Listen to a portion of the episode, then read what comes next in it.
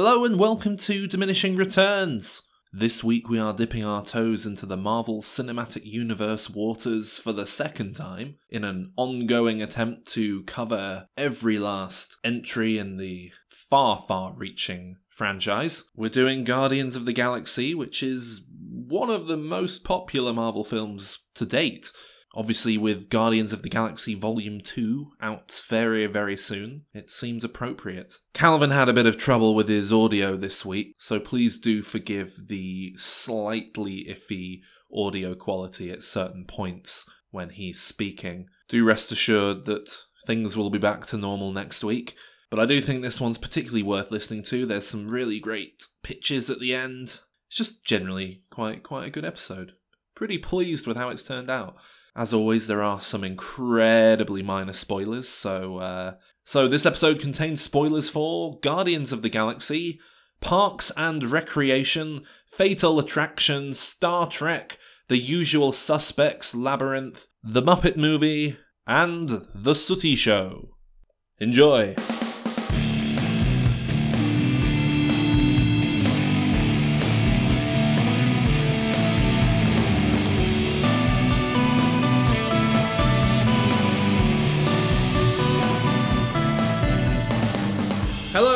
Diminishing Returns.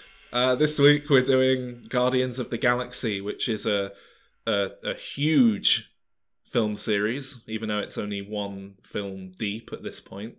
But the second one is out soon, and everyone is apparently really excited for it. So uh, we're we're taking a, a stab at it. Guardians of the Galaxy. We, we've only done Marvel, the Marvel Cinematic Universe, uh, once before, haven't we, with our Iron Man episode? Is that correct? Yes. Yeah. Uh, um, for that, we started at the very beginning of the cinematic universe. Uh, Yeah. so we only really focused on that film. We didn't really talk about much what came after. So we're we're jumping ahead today to Guardians of the Galaxy, which was part of Marvel's Phase Two. Uh, we'll get to the rest of the Marvel Cinematic Universe in due time, I'm sure. But uh, yes, for now we're focusing on Guardians of the Galaxy. Uh, so I'm Sol, as always, and and with me today are Calvin, who you just heard then. Calvin. Yes, that, that that's me. That's me. And I'm not always Calvin. Sometimes I'm Cynthia. It's just because you Sol, you said you said I'm Sol as always, as if as if other people don't do that, you know, as if other people aren't always that. I'm really tired. Like this is not this is not going to be a good record. anyway, okay. And uh, also with me is Mr. Alan Turing. Not that one, the other one. I I'm not always Alan Turing actually. right. Oh, um, did you know that um this film that we're talking about today is now retroactively referred to as Guardians of the Galaxy Volume One? Is it? not in my house. Yeah, yeah, that can that can piss off. That's this is like World War One all over again. Star Wars is is Star Wars, right? You you can forget all the A New Hope bullshit. It's Star Wars, Mm. and Raiders of the Lost Ark is Raiders of the Lost Ark. You can forget all that Indiana Jones and Indiana Jones presents the fuck off Indiana Jones. It's Raiders of the Lost Ark. Mm. Live, So, die, repeat. Um, Fuck off. It's Edge of Tomorrow. So, Guardians of the Galaxy. Now, it's hard to think, like, we all grew up in a time before the Marvel Cinematic Universe, but I, I think most of us probably still knew. Oh, the heady days of the past. we all kind of knew who Captain America was, who Iron Man was. Mm. We knew of these superheroes, didn't we? Well, Did didn't. anyone know about Guardians of the Galaxy? Because I certainly didn't. Well, it's it's a very No. recent property. I, I think the comic book only started in like like most of these characters were started in the fifties and the sixties, or in the case of some you know DC characters, uh, Batman and Superman, you know the forties. Guardians of the Galaxy, the comic book franchise, only began in two thousand and eight, 2008? the same year Iron Man the film was released. Oh, Well, that's no impossible. then. How's that impossible? Well, it can't be that new, surely? Can it be? Why not? Well, for one thing, Stan Lee's credited as a creator of one of Ah. the characters, and uh, he can't have done anything for about thirty years, surely. There was a 1969, Yeah, I think that was just something of the same name that isn't. but this is oh right, yeah, it's uh oh no, it is kind of Oh, is it? Okay. Well, cer- certainly the characters that we follow in the film are, are based on a 2008 comic book franchise that yeah. I mean, that's the whole thing. It was a very modern series. No one really knew much about them. It was quite a surprising move from Marvel when they announced the film because Mm. they've got all these more classic characters that people would have expected them to go to first, but they obviously just saw Yeah. the benefit of of doing a, a big gung ho space western film that opened up that side of their their universe and In the context of um, human history, why uh, did superhumans or people with some sort of ul- uh, ultra powers become a sort of staple of storytelling? Uh, be that in the forties or, or whenever. Like, what came before that? Like, obviously, you got your ancient stories have got gods and things like that in them, but then there's a big gap. Like Dickens never wrote about you know someone with X-ray vision or anything. Hmm. like, what, like what, what, what, what happened and why did that change and why was, did we start to was have? pretty strong though, wasn't he? I don't know. Go on. yeah, I'm not familiar with Magwitch. You know, From Great No, no. Expectations. Yeah, I'm He's a say I'm big- familiar with him. he's a big tough guy. yeah, but it's not. That's as that's as much a Superman as uh, Drax the Destroyer. What about Frankenstein? He was a Superman, wasn't he? Really? Yeah, yeah, yeah, And Dracula. yeah. Hey, I mean, Do- Doctor Jekyll, Mister Hyde. That's just the Incredible Hulk, isn't it? Rip off. Well, I guess how.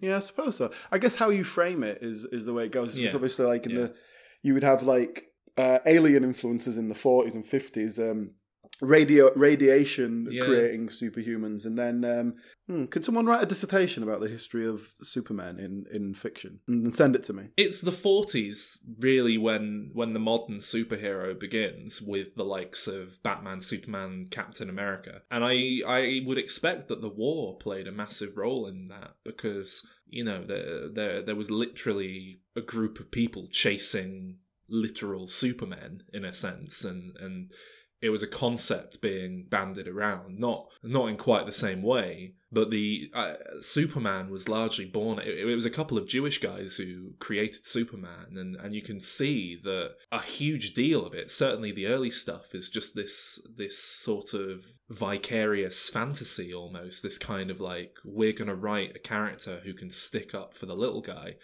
Um, wouldn't it be Mm. brilliant if there was this guy who was just invincible?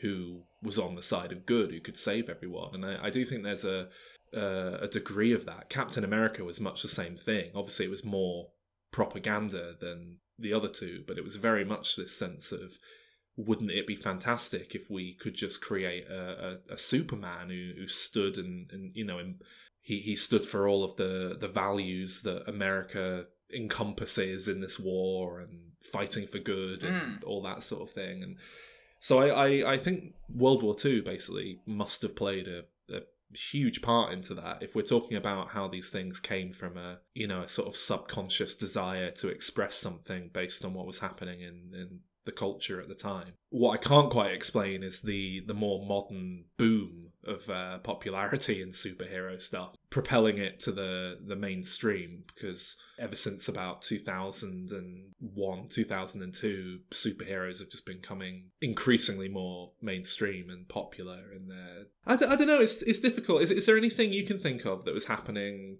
late 90s, early noughties that could have factored into that? Or is it just special effects caught up with, you know, the ability to put it on screen? Yeah, yeah, maybe that's it. And just a couple of a couple of things hit right, and you know, trends don't necessarily come out. They do come out of nowhere sometimes. You know, they don't necessarily con- correspond to the larger world. So anyway, I mean, like, like I touched on at the start, we we've done Marvel a little bit. We've we've we've scraped the very tip of the iceberg with uh, our episode that we did on Iron Man. But obviously, since then, it, it's become a, a, a huge, huge, huge franchise. What since we did that episode? since I since Iron Man came out. But obviously, so we're, we're skipping over the Incredible Hulk, Iron Man two, Thor, Captain America one, two, and Thor two, Iron Man three, the Avengers. But it just it doesn't make sense to talk about those when we're talking about the first Guardians of the Galaxy because this does work. Oh, does it work on its own? Actually, mm. it, it does more than almost every other Marvel film. This is the thing. It, a, a lot of your average people on the street don't quite seem to get that this is part of the same universe yet.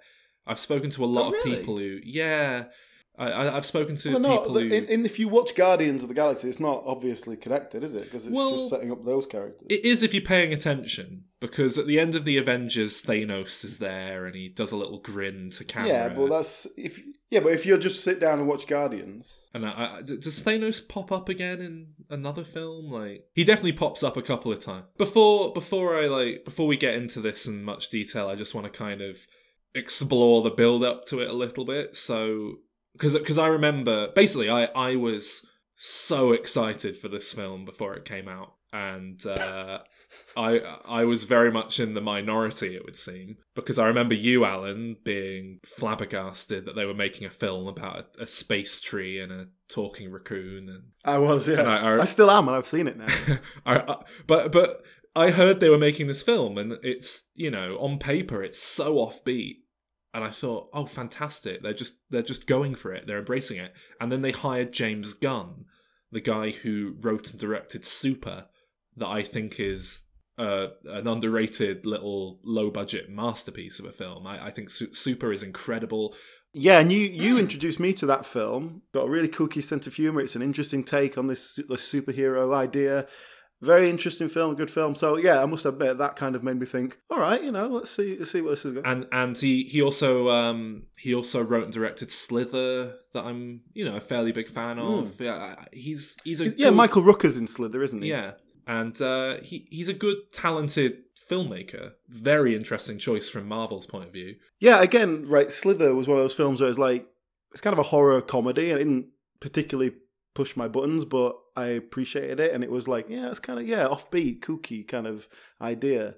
Now, having watched Guardians of the Galaxy, that makes sense. But thinking in terms of uh, yeah, you you go to standard superhero film, Yeah. it, it seems like an odd choice, doesn't it? Well, that Marvel are very, very clever when it comes to their directorial choices. They've been very savvy.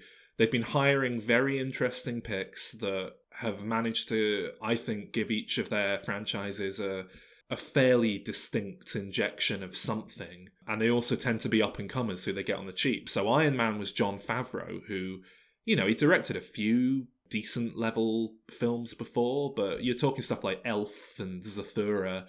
Iron Man was his like in terms of blockbuster filmmaking, that was really his big breakout film. And obviously, you know, he made his uh, little Vince Vaughn comedies and things leading up to that. I don't know. You, you say that in a dismissive way. No, no, I, I just mean I, I think I just felt that you were about to pick me up as if as if uh, as if I hadn't mentioned them. And you know, and you, you can see their DNA in Iron Man. Um, I'm not um, glossing over that. But but then you know they they got Kenneth Branagh to do Thor, and oh yeah, newcomers they got on the cheap. no no no, all right. But Wait, again, can he I- wasn't. I'm just gonna have to um, just stop a second, just because I was looking up Jon Favreau Yeah. on uh, on the IMDb, and his latest thing on his directing is a TV series called Young Sheldon. I didn't know he was involved in that, but yeah, they're making a fucking the, the Big Bang Theory has become immortal. They're they're making a prequel series. It's uh it's it's very upsetting for everyone with taste. Um, right, the, the newcomers they got on the cheap are James Gunn, the the Russo brothers, and uh, Taika Waititi, who's doing Thor three, which looks very cool. What a wonderful name. Yeah. Um, but they, you know, they also got some some pretty established people in there, Shane Black and Joe Johnston and Kenneth Branagh. But none of those are like they're they're all people with something to prove, certainly as directors. So they're still not like A list directors. Which one did Shane Black do? Iron Man three. I think they brought him on to write it more than direct it, and Yeah, I was gonna say Shane Black's known for his writing and like witty repartee and that sort of thing. I mean, he invented that almost yeah. in the in the eighties. Um, so that makes sense for. Iron Oh, and Man, Joss doesn't it, Whedon really? as well. Obviously, I forgot about him, and Edgar Wright before he dropped off. But but James Gunn, like when you look at what they've been doing, makes perfect sense because they're they're investing in someone they can see has the talent and ability, and they're not going to let him, you know, fuck it up too much because they're going to have a million execs watching over his shoulder. And in a lot of ways, the little up and coming directors are more easy to control and make do what you want them to do. They're they're less likely to stand their ground and take the franchise off into weird places. You know, Joss Whedon sort of fell out with them because he was doing that, and Edgar Wright again backfired on them a bit because he, he he was standing his ground too much about what he wanted the film to be. The point I was making is I was incredibly excited for this film. I thought it was going to be a really intelligent, like funny, subversive film that happened to be about a tree and a raccoon and, and everyone was very dismissive of it. I remember posting the trailer and people being like what the fuck's that? Uh, then it came out and like overnight everyone was in love with it and thought it was the best film ever made and it's now regarded as like this marvel masterpiece. A lot of people say it's better than the avengers. From the sounds of it alan you are not much of a fan. Well, interestingly, I basically I watched this five days ago. Uh, I had never seen it. wasn't particularly bothered. It's not really my genre anyway. I watched it. I have to say I enjoyed it. It was very watchable. I I enjoyed the kind of the banter element of it. I was worried that was going to go too far, but it didn't. It worked. The story just about worked. You know, it's like a solid seven out of ten for me. Like a very Ding, watchable, ding, easy ding. to watch film, but didn't really sort of spark anything for me. I need I need a catchphrase for whenever a, a seven comes up. Siete. but yeah, so I was sort of pleasantly surprised in a way. I was kind of I was expecting to not like it. It came out a lot better than I th- expected, and frankly, as far as superhero films go, it's pretty much as good as it gets for me. You know, unless you go down like kind of a Logan way where it's not really a, an action film. Okay, Calvin. I'm very similar actually. I, I only ended up watching this film because I got invited along to a free screening of it. And saying that, this one is probably one of the higher tier Marvel films for me. It it sounds like I might be the most negative one of the three then, because as I say, I, Oh, I went into this with such high expectations, and I, I should make it very clear I like the film. I do not dislike it, but it's the most paint by numbers formulaic superhero. Like it, it does nothing new. It does nothing that hasn't been done about five times already in the Marvel Cinematic Universe alone, let alone cinema as a whole. There are plot beats directly lifted from the Avengers or Iron Man or what have you. I I was just so unimpressed when I watched it. I like I say I liked it, but I I really was hoping for To be more. honest, it sounds like we're in the same place, but you came from above and we came from below, and so we're Yeah. kind of like, oh yeah, it was all right, and you're like, yeah, it was Well, all that's right. true. I mean, it's, it's a seven out of ten from me as well. Another one for Senior Sevens. Siete! But but I think the difference is that for me, it's not it's not one of Marvel's better films. It's kind of mid level Marvel as far as I'm concerned. I I would much rather watch the original Iron Man. I would much rather watch any of the Captain America movies or either of the Avengers movies. It it just doesn't. I think it just has less distinctly. Is it, less of it is distinctly original to me at all. Like other than it's set in space and it's got some aliens in it, and obviously I've seen that in loads of other stuff like Star Wars. You know, you could say I've seen a million World War II movies before, like Captain America, but I've never seen a, a World War II superhero movie that steampunks everything up in that way. So I mean, yeah, I mean, I for, for me, the the sort of selling factor for me, the reason that I enjoyed it was the the banter. You know, you got Chris Pratt there; he's that's what he does, and I thought everyone else sort of was in with that. That's what kind of dragged me through because I'm not really into superhero films, and I, I but that's more my taste. And it's not exactly like the most sparkling original wit or anything, but it was enough to kind of make me go, okay, well, this is a bit different to thing. But then, you know, like I say, I think it's becoming too much of the norm. Like it, Iron Man does it to a large extent, and then Deadpool's trying to be funny all the time. So I'm, I'm worried that this is setting a trend now where you've got to make these. Well, I don't think it's setting a trend at all. Like- Like you say, Iron Man did it. If Yeah. anything, Iron Man established the the kind of sarcastic, quirky mm. Superhero trope, and if anything, this is just following in its shoes. Yeah, yeah, and Avengers is the like the kind of the group, the ensemble uh, essence of that as well, where you got a couple who are really serious and then a couple who are the jokers. And it, it really it frustrates me how often I see people comparing it to the Avengers. Like like people always say, "Oh, there's going to be an Avengers Guardians of the Galaxy crossover." And it's like, no, it, it's it's just like the Guardians of the Galaxy are going to show up in the third or fourth Avengers movie, and that's inevitable. That's not. it- They're not on the Mm. same pegging. Just because there's like five or six, however many people in the Guardians of the Galaxy, and they're a team. The, the the joy of the Avengers is because it's like well it's the characters from Iron Man and the characters from the Incredible Hulk and the characters from Thor are all being smushed together and Guardians of the Galaxy is like on par with one of those it's not the same as a whole team it's not like the Avengers Justice League oh and Guardians of the Galaxy are on equal uh, pegging with them that's just silly um, the the cast of the film's really good. Uh, I guess we should talk about that for a little bit. So we've Well, got I guess the we've got John the obvious place to start would be Chris Pratt, surely. Oh, okay. Oh yeah, we go to John C. Reilly. Well, no, I just wanted to, I just wanted to say really. Yeah, let's go quickly, the we've cameos. John, yeah, we've got John C. Reilly, who is probably my favorite actor. In, in the worst performances ever given. It's such a way. I heard he was going to be in the film, and I think that, again, this is part of what contributed towards me being disappointed with it. He like he barely does anything, and Peter Serafinowicz as well. He, he Oh, pops up. now that's the worst performance I've ever seen. yeah, I mean, I think presumably this was filmed in England or bits of it because there's a few Yeah, sort of. English names just pop up for no apparent reason. But yeah, quite a few little cameos that I guess are setting Yeah, up for you- other you've things like Glenn Benicio del Toro, Glenn Close, popping up. Howard the Duck. Howard the Duck. I mean, yeah. Now that I liked. that was good. They're not actually going to do a proper Howard the Duck at any point, are they? I very much doubt it, but I wouldn't be surprised if he ends up having a bit of a bigger role in a future Guardians movie down the line. But I, I mean, I, I remember joking when when the deal for um, for Lucasfilm to be acquired by Disney was announced. The the first thing I, I went to was ah they can they can bring Howard the Duck back into the Marvel Cinematic Universe. Everyone else was going on about Star Wars this and Star Wars that. But for me, it was like, ah, Howard the Duck's back. That'll be interesting.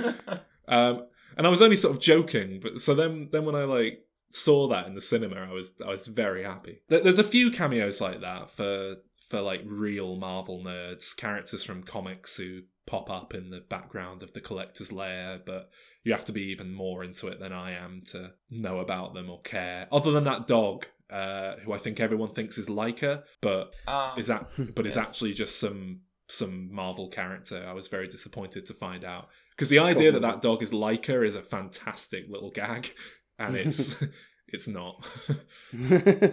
Um, but yeah, then then the main cast. So as you say, Chris Pratt, who this is really his. Um, I mean, this this was a defining moment where pudgy supporting role in a sitcom somehow turned into an A-list actor like overnight. I mean, Yeah, bizarre, when you isn't actually see the final film, it makes sense because it's a it's essentially a comedy role. You need someone who's got a bit of spark about them, who can improv, who can throw odd little lines out there. It makes Um, more sense than Hollywood usually ever does, though. This is the thing. Like, there- there's so many Yeah. instances where it would make sense to hire someone of that ilk for a film, and they won't do it. They they hire Scarlett Johansson and then Asian her up instead. I mean, yeah, it's a, a brave choice, I guess. Yeah, and I, I suppose that that is James Gunn at work for you there. That that's the sort of thing that you get when you hire someone like that. I suppose. Yeah, I mean, you got Rainn Wilson in Super. Yeah. Rainn, you know that part? Uh, that part in Super was written for John C. Reilly, but the Oh, really? The uh, studio financing it actually basically said he wasn't bankable enough. They couldn't. he wasn't a big enough name. What the Oscar winner John C. Reilly? yeah, I, I think he was trying to get it financed uh, about like maybe about ten years earlier with John C. Reilly involved, and I think it was off the back of some other stuff he'd done that he then managed to get the financing, and then availability didn't line up or something. But yeah, But yeah, no, this was a great time for Chris Pratt because it was this, and was it the same year or next year that Jurassic World came out, and that The like, next yeah, year, I believe, and that's yeah. like cemented him now as yeah. well, I don't know. I wouldn't have done Jurassic World were it not for this. I. I yeah, exactly. Like this was what made him ex- Well, no, as a- I saw an interview with Steven Spielberg, and they were filmed more or less at the same time. This and Spielberg does talk about they were really sort of unsure about whether or not it would work. I bet you his casting had a huge impact on their having faith in him though i i, I bet you it oh, was Oh, a totally, massive yeah. part the fact that marvel were taking meetings with him and you know marvel disney S- lucasfilm spielberg it's all the same bunch of people involved. So Oh yeah, yeah. You got you, but then Steven Spielberg wouldn't even think of Chris Pratt. But then, hey, Chris Pratt, who's now who's going to be the big star next year because he's in that Guardians film. Yeah, then I'll look at him. But Chris Pratt, the guy in the sitcom, he wouldn't even consider him because the the role in Jurassic World isn't that kind of comedy role. He was still unproven though. Well, he, he's not. He's not unproven insofar as there's a whole wealth of material showing his ability out there. So it's hmm. it, it just kind of gets him. It it gets the casting director to put him in front of Spielberg without being laughed out of the room. Spielberg True, then true. watches Yeah, a exactly, few yeah. episodes of Parks and Recreation that he probably hadn't even heard of otherwise, and goes, "Yeah, Yeah. this guy's got the right I don't know about that. I think they probably kept that way. you're, probably, you're probably right. They probably were like, look, he's, look, he's in Moneyball. Look, he- he's Yeah, that. he's, he's in Zero Dark Thirty. Peter Serafinowicz was in Parks and Rec. Do you think that? Have you seen that? Because he, 'cause he does lose all the weight. Like it is when they were filming Guardians of the Galaxy, his character suddenly loses all the weight, and it's just brushed aside with like one line of dialogue, like, "Oh yeah, I just stopped drinking beer, and all the weight fell off." And they're like, "Oh okay." and then, uh, but then, and then he moves to London because like obviously he was filming at Pinewood and they couldn't like they were like well we can still do a couple of episodes with him in London so he goes to London and he's hanging out with Peter Serafinowicz and oh uh, really? yeah yeah Oh. and uh, and then they like leave him behind for a few episodes and then They literally just filmed it on the lunch break in Guardians of the Galaxy. who else is in it Zoe Saldana. From Yeah, oh, I like her. Again I kind of felt like she was a bit wasted in this film I, she wasn't given much opportunity to do very much really other than be green what about that love story then? That's uh, Yes. very subtle and well played, isn't it? Yeah, yeah. Why do they feel the need to do that still? It's very annoying. And not, and it's not even justified in the world. It's like they barely even speak, and in fact, they sort of pretty much trying to kill each other. And then all of a sudden, he's like, "Right, complete moral reversal. I'm changing my character to save this woman, and because it Mm. means so much to me for love." Well, well, David Bowie was just playing on the soundtrack, so that that's going to make anyone fall in love, isn't it?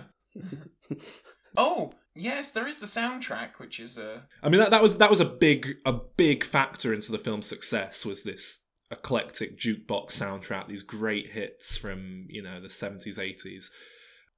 Again, like I, I'm not that impressed with someone's ability to curate a load of great songs. I I, I do it all the time, guys. I'm always uh, making a playlist. Well, the, but, yeah, the, uh, my my issue with it was that it seemed a bit gimmicky, and it's like, uh, and it worked. It got away with it. They kind of made it make sense in the narrative, just about. And but yeah, it just felt a bit like, yeah, it's a great soundtrack, but I, I don't know. I feel like for a lot of people that like made the film for them, and it- yeah. it's like, well, there's loads of films with great music.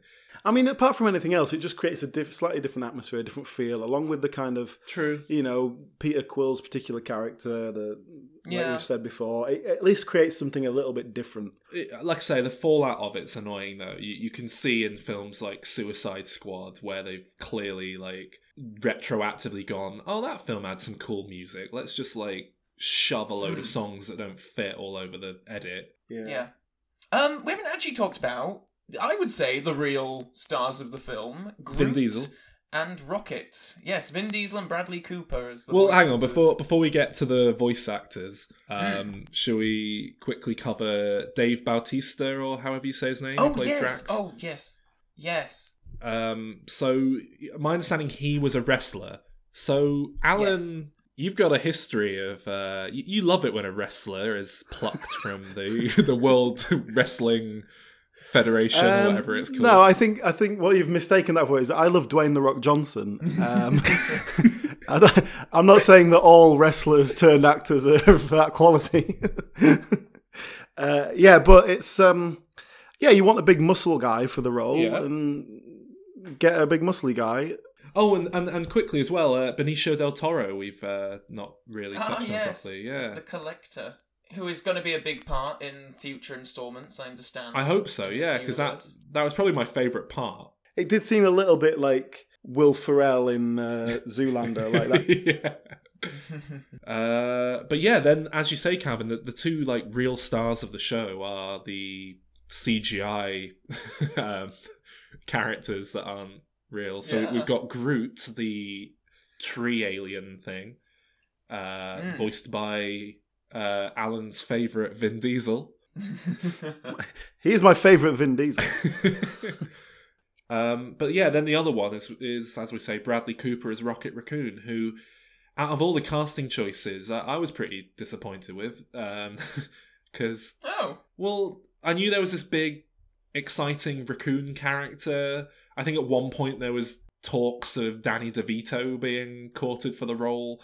I was expecting a real like a really exciting voice, you know, someone who's Mm. fun and I like. And uh, Bradley Cooper's a perfectly fine actor, but he's also incredibly bland, if you ask me. I, I really don't think there's much about him. In terms of his voice, it didn't bring anything interesting Yeah. to the part, did it? That's it's just it. like it I wouldn't even it- I couldn't even necessarily told you it was Bradley Cooper. It was just this kind of male voice. But having said that, his performance is good, and I think Bradley Cooper is a good actor, and that comes across.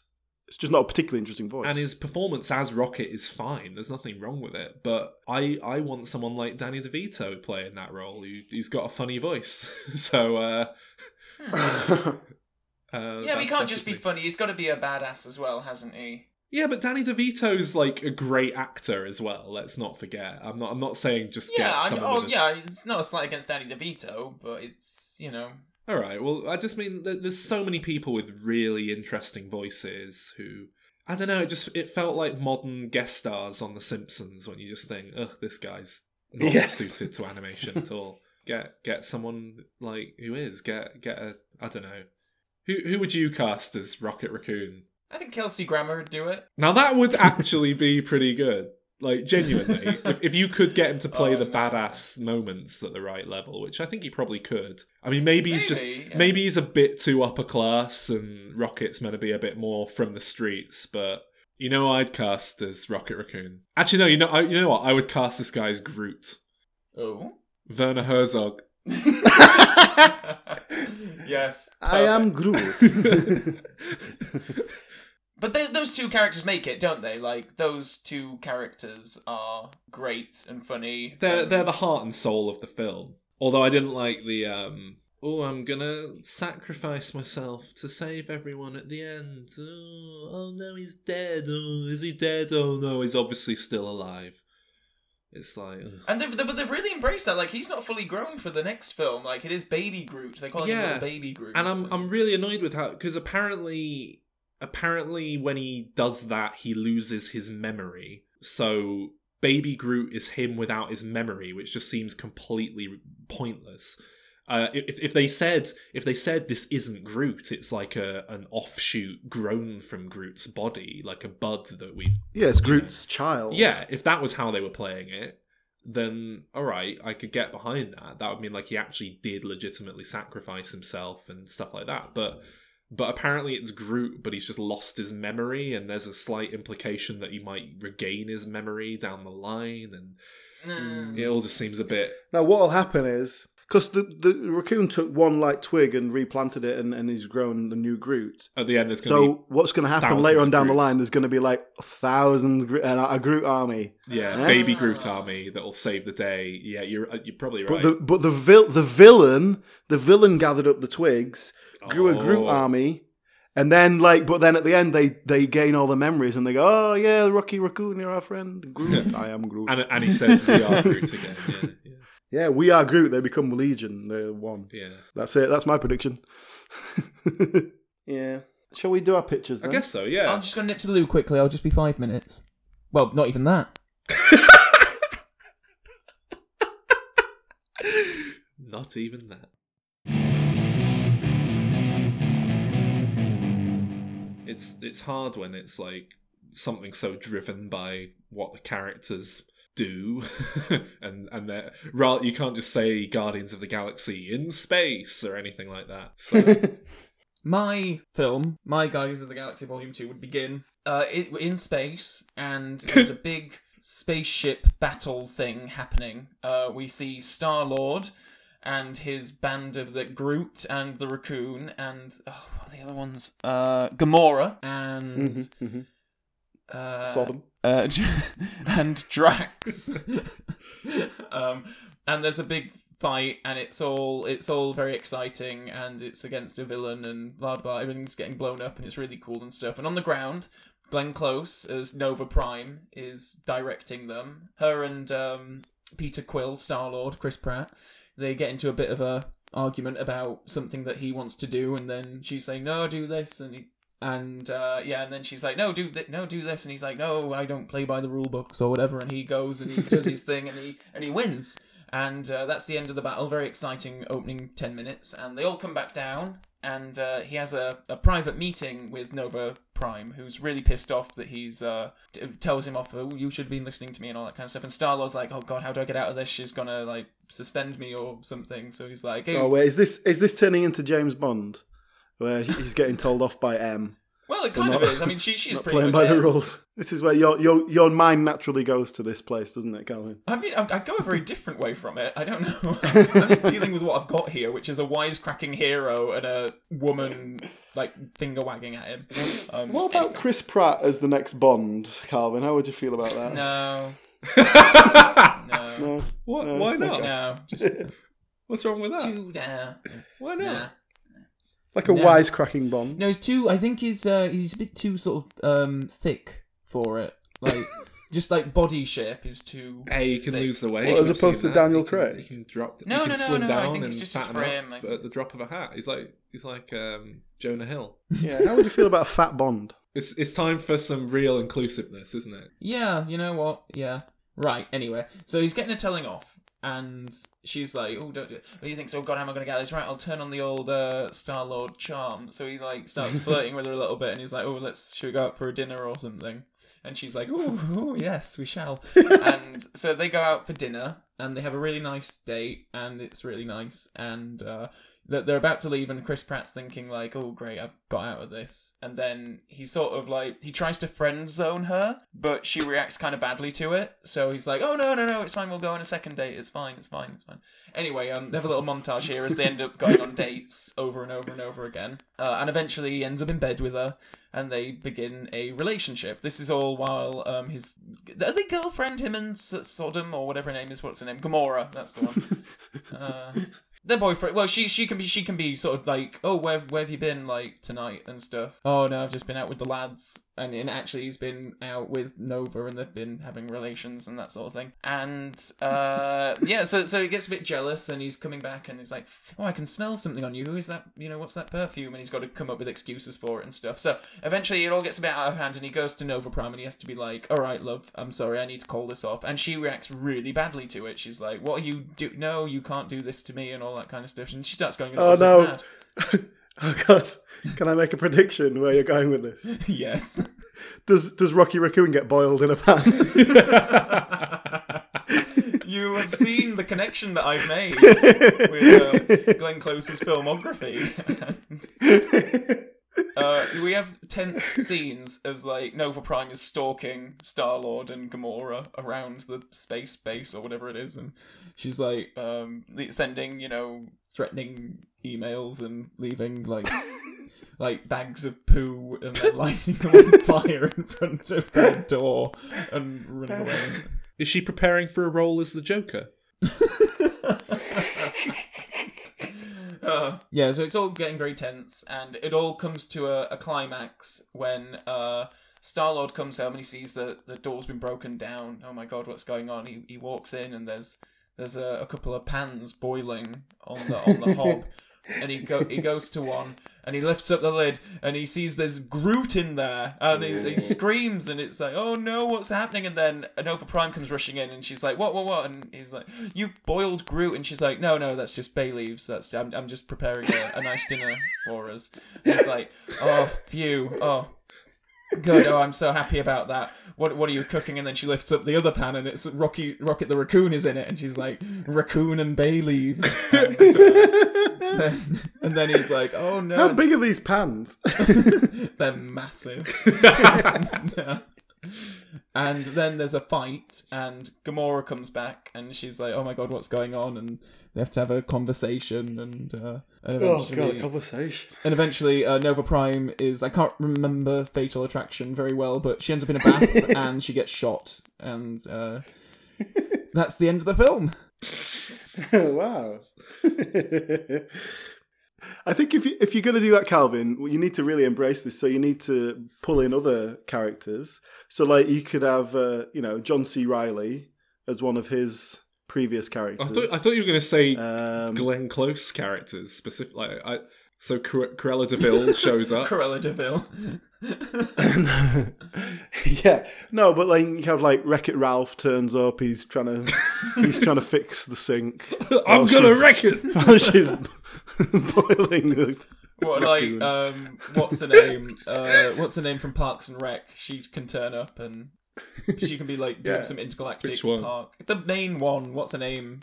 Tina Fey's main- Amy Poehler. Amy Poehler, that's it. She can come in and do something. Get Aubrey Plaza in because she was Chris Pratt's love interest in in Parks Yeah, and that'd Rec, work. so they can uh, go toe to toe about That'd work. something. Yeah.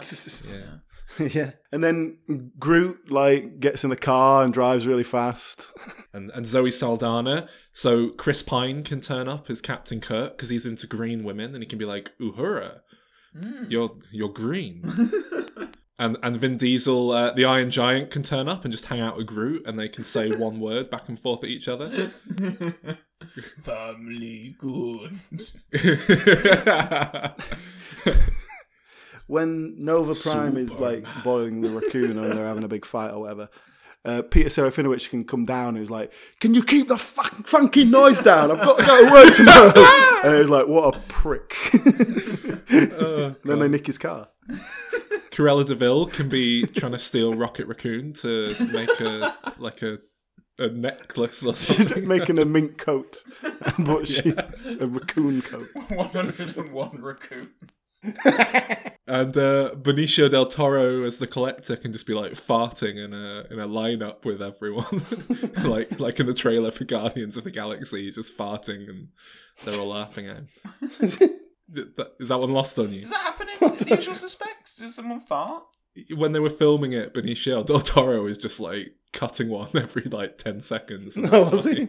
Every that's why everyone was laughing. That was, it was meant to be like a really serious scene, and he kept farting, and it just Ah. ended up being this like jokey banter. Well, I, I know that scene. Like they, they ended up having a lot of laughs about it and kind of improvised a lot of it. And most It's because Benicio del. Toro was farting. every Give me time a he kiss, fucking speaking. cocksucker. Yeah, like so. Here we are. Um, Kevin Pollak said that the they were all laughing and stuff because Benicio del Toro quotes farted like twelve takes in a row. del Toro himself said quotes somebody farted, but no one knew who. so uh, there you go, Windy Del Toro there. Right. So, what do you guys have for your uh, pictures? Okay, it's a spin-off about the collector, so that's already a good a good start. okay. Um, he gets a visit from Thanos's mate, who's uh, played by the knockoff Giles from uh, Buffy and Angel. If you've watched that, Anthony Head. uh, uh, The knockoff Giles. yeah, there- there- there's like there's, Oh, there's a knockoff Anthony Head who comes in partway through, uh, played by I think he's called Alexis Den- Denisof, Denzinoff or something Oh, okay. and uh, he's like the replacement Giles, but he's not as good. And then he became a big part in the spin-off Angel, and he's actually a really good little character. Um, Huh. And yeah, he he comes knocking. He oh sorry, I should add he's he's played by he plays the guy's mate in like the the films. Whenever you see that little guy in, uh, I think it's the Avengers up on a on a space rock. What are you talking about? Oh. Do you remember all that in the Avengers? There's some guy in a like an alien on a meteor or something. Well, well, basically, this guy plays this character who hangs around with Thanos in these movies. I've not just Anthony Head. No, no, he's knockoff Anthony Head. He's like bargain bin Anthony Head, Ah. Alexis Denisof or whatever he's called. Oh, okay, um, then. So he, he comes he comes knocking anyway. He's looking for some Infinity Gems, uh, and they end up with a, a big a big fight, uh, defending all the pieces that the Collector already owns. But after he defeats the guy, he, he finds there's a map on him and find that there's another infinity gem on this uh, distant inhospitable planet Ah. so howard the duck who's uh, now Oh, free because his case got smashed in the fight what's wrong with howard the duck no, it's fine. It's- I've never actually seen the film. i mean i'm not a big fan of the, the film howard the duck Just the concept. I'm a Yeah, duck superhero.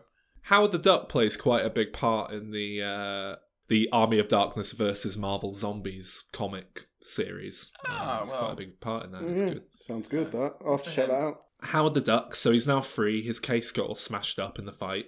He he convinces the collector that he should come along and uh, help. So the two of them embark on an Indiana Jones adventure, playing into how the opening scene of Guardians is very clearly inspired by uh, Raiders. Hmm. Then we've just got a series of action set pieces, finding clues leading from one to the other on this planet. Uh, there's bits of the planet like Venice, bits like volcanic temples, bits like ice deserts. Ju- You know, just all all the locations you want to see, really. Hmm. Like like in Mario Kart, you just kind of tick off, you know, Rainbow Road. Wario Woods and, and anyway then then at the end maybe the the guardians like show up or something because they're looking for the same thing and uh they they realize they're being chased by the bald woman from Doctor Who so they decide to work together rather than against each other There's a lot of that goes on in these films. yeah, yeah, yeah. They ultimately make it back to uh, the collector's lair, um, having got the gem and had a big action fight and everything. And then he traps them all in boxes and puts them on display as as the guardians of the galaxy. Ooh, and, and then the camera pulls back, and uh, you guess guess who else he's collected, guys? Uh, um, the X Men. No, Oh, uh, Iron Man, Thor, Hulk, Captain America, all the Avengers. oh, bloody hell. and, and then he said and he says something like assembled and walks off like shit like that and then and then uh, that sets up the next avengers movie which is going to be a uh, a great escape Prison prison, Break like movie Ah, Yeah, Prison Break. brilliant. i think that idea would be good because you, you're focusing in on uh, on another two colorful characters who, Mm. who I, I wanted more screen time from I think all the fans of the first film who really loved it would probably be disappointed to not have the uh, not have the characters they were invested in returning till the very end. Whatever, Hmm. don't care. Put, 'em in- put all their bits in the trailer and it'll sell. yeah, exactly. Alan, what's your idea? It was an awkward one to to find something for this. I struggled with it for quite a while, and basically in the end, I went just kind of conceptual with it, uh, just to s- just throw a kind of a, a different condition on there and, and see if it created anything interesting. So Dogma ninety five. Actually, that would be really good. What I decided was, and I think it was from watching the film because there's that, like the precursor is set in the 80s and it has that kind of, because of the music, it has that kind of feel to it. I thought, what would this film have been like if it had been made 30 years ago? Now, I appreciate the characters didn't exist and all that, but that's not the point. It's just a, a thought experiment. Imagine, if you will, it's 1987. Um, Okay. so Star Wars is done, uh, and they're look and they're looking for like new, well, Star Wars ripoff basically. Uh, so that's that's what this is. So completely different uh, conditions. You can't do your CGI uh, like you can now. So most of the aliens and everything would be puppets. So your first call is to Jim Henson because you need him to create uh, Rocky Raccoon and, and Groot specifically, uh, but then all your other aliens as well. Do you know uh, Labyrinth? The David Bowie film. Yes.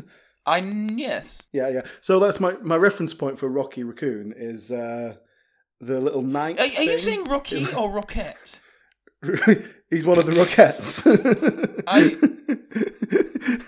Because I think you were saying Rocky, and it's Rocket. Rocky Raccoon, it? yeah. No, it's Rocky. Rocket.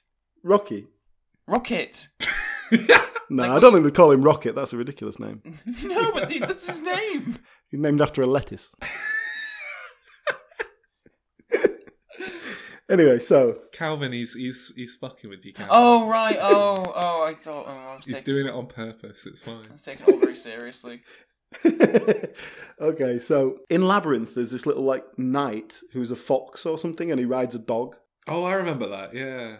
So anyway, that's my reference point for Rocky Raccoon because he's like a little rodent-y raccoon thing. So he's going to look like that. I'm think you got to think of casting here. So um, Well, obviously David Bowie is the collector right away.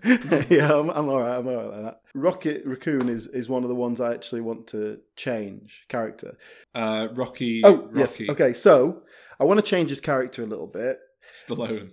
Um, yeah, my my character change for him is I want to make him a little bit more kind of uh, neurotic and kind of, um, you know, he's still pretty kind of messed up because he's Woody Allen? weird genetically created freak. You're not far off. You're not. You're in the right sort of area.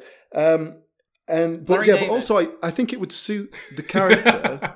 Because essentially, what he becomes in the film is like the tech guy, isn't he? He's like the nerdy, he can put anything together kind of guy. yeah. So Wayne it would Knight. it would work. no, no, come on. I've got I've got an idea. With the, ca- he's, so he's he's not he's not the big strong character. He's the brainy one, and like he's but he's a bit more yeah, uh, Woody Allen esque, I suppose. More of a worrier than a warrior. Um, so so I'm thinking 1980, 1987, that sort of era. Who would you get to voice that character? David Hyde Pierce. no, I've gone with Rick Moranis. Ah. Oh, Yes. yes. of course. Perfect. Hey, can we get John Candy to play Star Lord and just get him to slim down? Uh, for Groot, it's pretty simple. What you you just get a, a really big guy and Frank Oz. strap some wood to him and like make him really go.